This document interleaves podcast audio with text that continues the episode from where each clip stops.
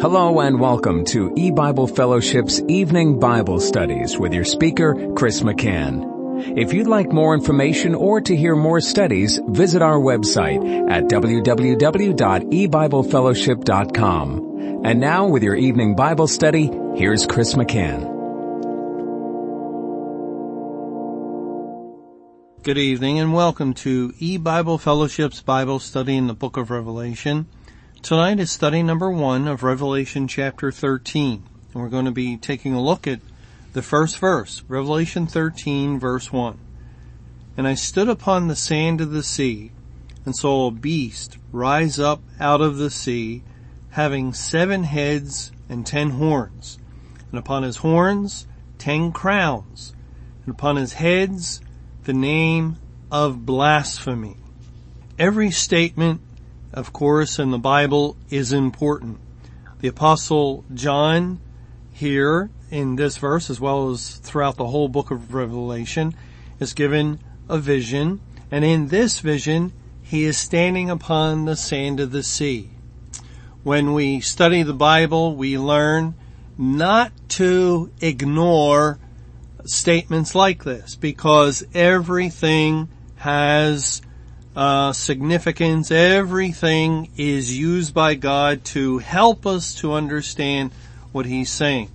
And here, John standing upon the, the sand of the sea has significance. We read in Isaiah chapter 10 uh, concerning this phrase, the sand of the sea. It says in Isaiah 10 verse 22, For though thy people Israel be as the sand of the sea, yet a remnant of them shall return. The consumption decreed shall overflow with righteousness. And this is quoted in the New Testament in the book of Romans chapter 9 and in verse 27. It says, Isaiah also crieth concerning Israel, though the number of the children of Israel be as the sand of the sea, a remnant shall be saved. Now that is telling us that Israel of old had a large number of people within the nation, maybe a couple of million, yet within Israel was a remnant that were actually saved. And that's why we read elsewhere of a time of apostasy within Israel and the Lord makes the statement, Yet I have reserved to myself 7,000 that have not bowed the knee to Baal. That is 7,000 amongst the nation were true believers. They were saved by God. And that gives us insight into the phrase the sand of the sea. Though Israel be as the sand of the sea, that is, there be many that outwardly identify with God as his people, yet a remnant shall be saved. Yet within that are only a portion that are actually the people of God. And, and that's how it was with the church. Though there be many that say they're Christian, many that populate the churches, yet within that church is a remnant. Few that are truly born again. Many are called, but few are chosen. That's the way it's always been. Now, because the world's population mushroomed to about 7 billion at the time of the end, when, when God started saving people outside of the churches during the second half of the Great Tribulation period, and, and during a time he calls the latter rain, because of the tremendous population, God could say that he would save a great multitude out of the world. And, and yet, uh, if you save tens of millions out of billions, it's still a remnant. It's still a small portion of the whole. And, and that's what God has done all through history concerning his people that he has elected to salvation. Those he died for from the foundation of the world.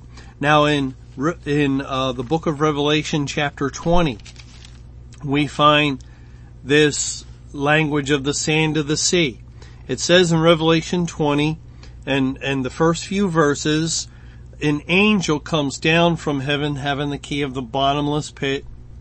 And it says in verse 2, and he laid hold on the dragon, that old serpent, which is the devil and Satan, and bound him a thousand years, and cast him into the bottomless pit, and shut him up, and set a seal upon him, that he should deceive the nations no more, till the thousand years should be fulfilled, and after that he must be loosed a little season.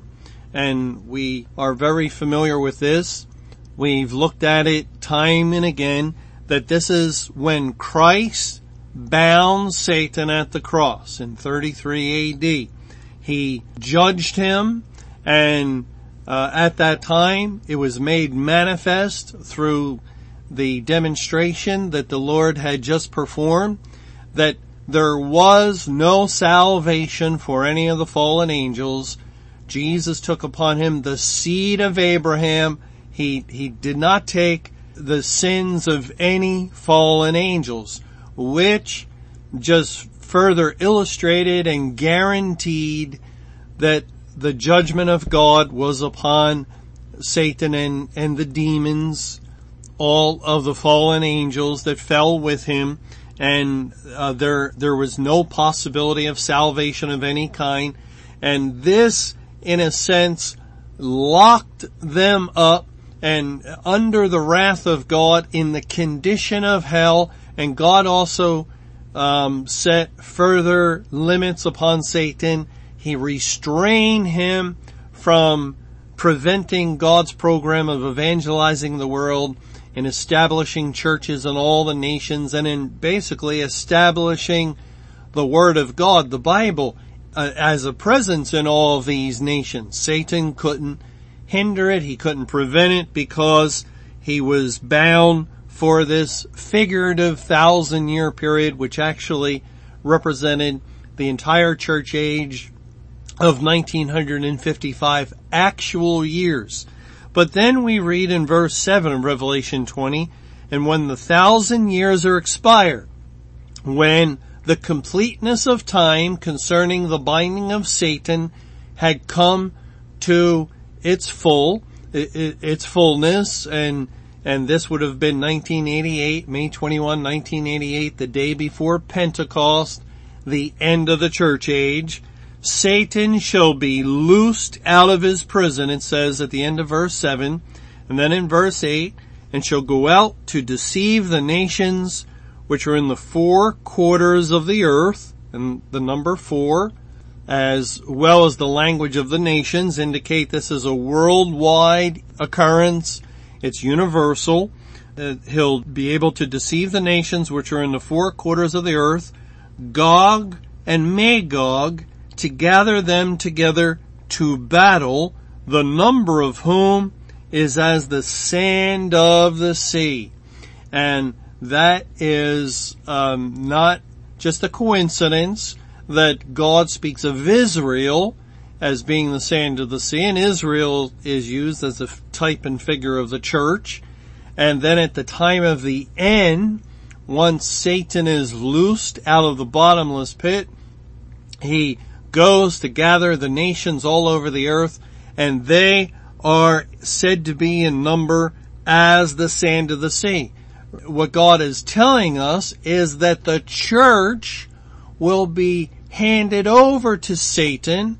The Gentiles that come into the church, the Gentiles are the nations, that they're full of unsaved people at this point as God begins the process of separating the wheat from the tares all those that remain in the churches more and more will be the unsaved subjects of Satan and they will become this sand of the sea. They will be the church that Satan rules over.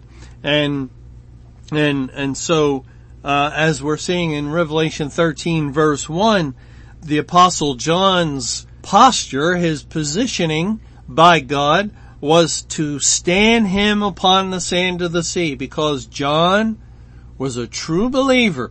He was a Christian and, and he was in the early church as the church was forming. And so he was part of the sand of the sea. But he, of course, was the remnant that was within the church. And, and so, uh, as God is going to show him this vision of the beast rising up out of the sea, and the beast is another name of Satan, a name that uh, is especially assigned to him uh, regarding his rule during the little season of the Great Tribulation, as the beast arises out of the sea. There is John standing upon the seashore, the sand of the seashore. And John's location is the church. And the beast is going to come against that church. That's really what Revelation 13 is going to pound home with hammer blow after hammer blow. God is going to declare that he has given up the church. He has turned them over to Satan and Satan will rule. It's an official, lawful handing over of the church institution to Satan. Satan actually has a legitimate claim upon the church once God officially turns over the church to him where he can now say that it belongs to him. He is the ruler over the churches and congregations of the world. Now what's also interesting is that we saw in Revelation 20 that Christ, who was that messenger, that angel that came down from heaven with the key of the bottomless pit, and he, he is the one that laid hold on the dragon and bound him a thousand years and cast him into the bottomless pit what's interesting is the bottomless pit, uh, which is Strong's number 12. It's, um, abuso, or we would say the, the Greek word abyss. It's the word that, that, uh, we get our English word abyss from. And this word, this, um, word bottomless pit is translated that way as bottomless pit, both English words five times in the New Testament. It's translated just as bottomless two times, and it's translated as the deep two times. It, so it's found nine times total, and the majority of times it's, it's bottomless pit, both words, as we find in Revelation 20. But a couple of times in Revelation 9, it's just translated as bottomless. And Two other times it's translated as the deep. Now let's take a look at those two instances beginning with Luke chapter 8.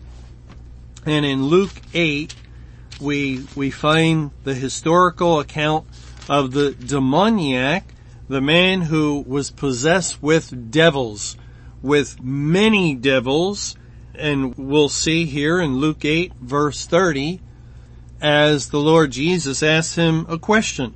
In Luke 8:30 it says, and Jesus asked him saying, what is thy name? And he said, Legion, because many devils were entered into him, and they besought him that he would not command them to go out into the deep. And there was there a herd of many swine feeding on the mountain, and they besought him that he would suffer them to enter into them, and he suffered them.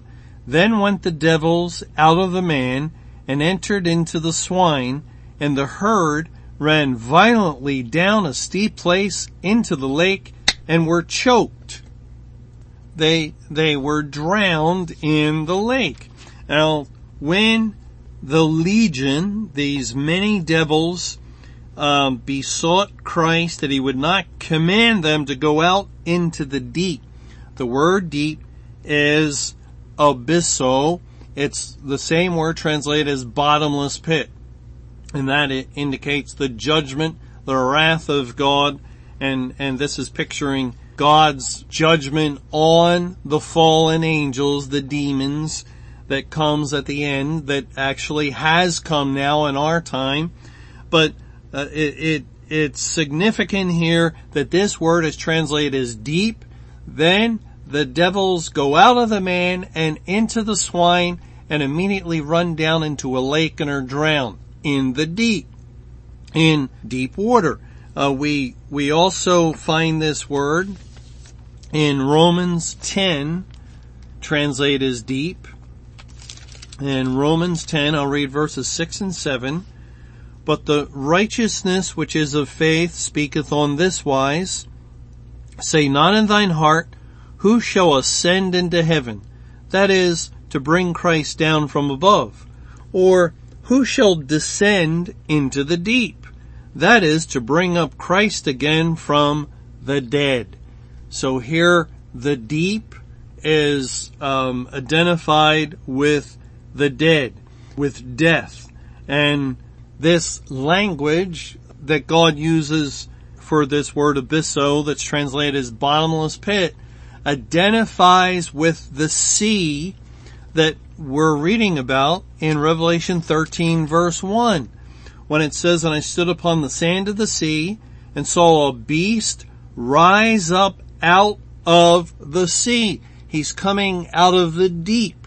He's coming out of the bottomless pit, the abyss that he was cast into and bound and sealed and he could not um, come forth in this way until he was loosed for the little season according to Revelation 20 at the time of the end. And then when he's loosed, he gathers the nations as Gog and Magog, and if we would read on, they come against the camp of the saints, which is exactly what happens here in Revelation 13.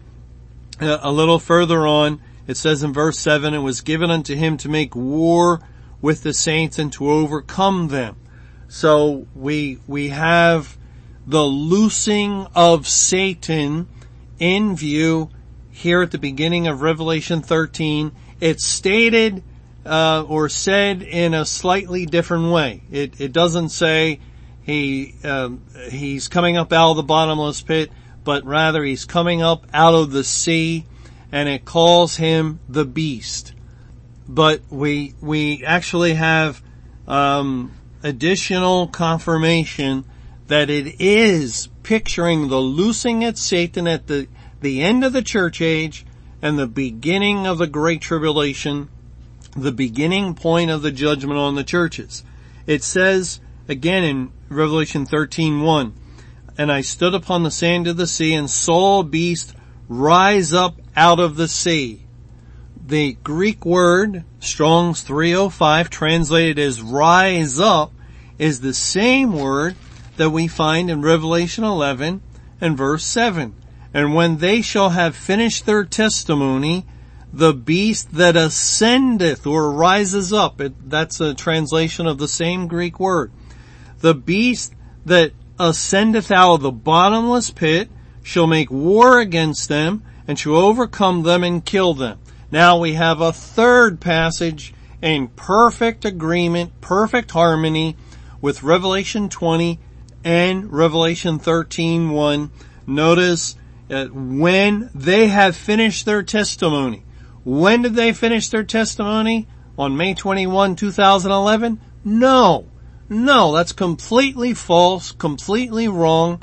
It was at the end of the church age when they finished their testimony. It's at the point of Satan's loosing at, at the end of the figurative thousand years when he's loose for a little season that's when he rises up. That's when he comes out of the sea or the deep. That's when uh, he comes against the camp of the saints, uh, as we read again in Revelation 20 and Revelation 13 verse 7. And here also, there, there is strong agreement and, and uh, people are, uh, who are trying to get this to fit with what their eyes think they saw uh, at uh, on May 21, 2011, are are just in error. It, it is completely off the path that God has set for the timing of the Great Tribulation and the events of the Great Tribulation to apply this verse to any time but the end of the church age, the beginning of the judgment on the churches. Let me read it one more time. Revelation 11 verse 7, and when they shall have finished their testimony, the two witnesses, which is the witness of the word of God within the congregations, the church, the beast that ascendeth or rises up out of the bottomless pit. Why is he ascending and rising out of the bottomless pit at this time? Because he's just been loosed. And, and does Satan uh, go back to the bottomless pit and arise again and again and again? Does he continue to ascend? No, the Bible says he was bound for a thousand years, then he's loose for a little season. At the beginning of the little season, he, he doesn't return and come out and return and come out. That is uh, nowhere found anywhere in the Bible. And he ascends or rises up out of the bottomless pit and shall make war against them and shall overcome them and kill them. And again, Revelation 13:1, here is the beast rising up or ascending out of the sea, which would be a picture of the bottomless pit, the deep, and a little further on in the chapter was given unto him to make war with the saints to overcome them. It matches perfectly with Revelation 11 verse 7 and also let's go to Revelation 17 and we'll read in verse 8 the beast that thou sawest was and is not and shall ascend out of the bottomless pit. That again, the word ascend is the same as rise up in our verse, and, and shall ascend out of the bottomless pit, or the deep, and go into perdition, and they that dwell on the earth shall wonder, whose names were not written in the book of life from the foundation of the world, when they behold the beast that was prior to the cross, and is not at the time of the cross. It's as though he were slain. He received a death blow when he was bound by Christ in that bottomless pit and yet is. Here he is again. He's back. He has returned and due to God's plan of loosing him to accomplish the purposes of God for the little season right before judgment day, the little season of the great tribulation period. Thanks for joining us for E-Bible Fellowship's Evening Bible Studies. You can hear these studies Monday through Friday over Paltalk, Skype, E-Bible Fellowship's webcast audio, or over your phone. For more information or to hear other studies, visit www.ebiblefellowship.com. Until our next study, may the Lord's perfect will be done.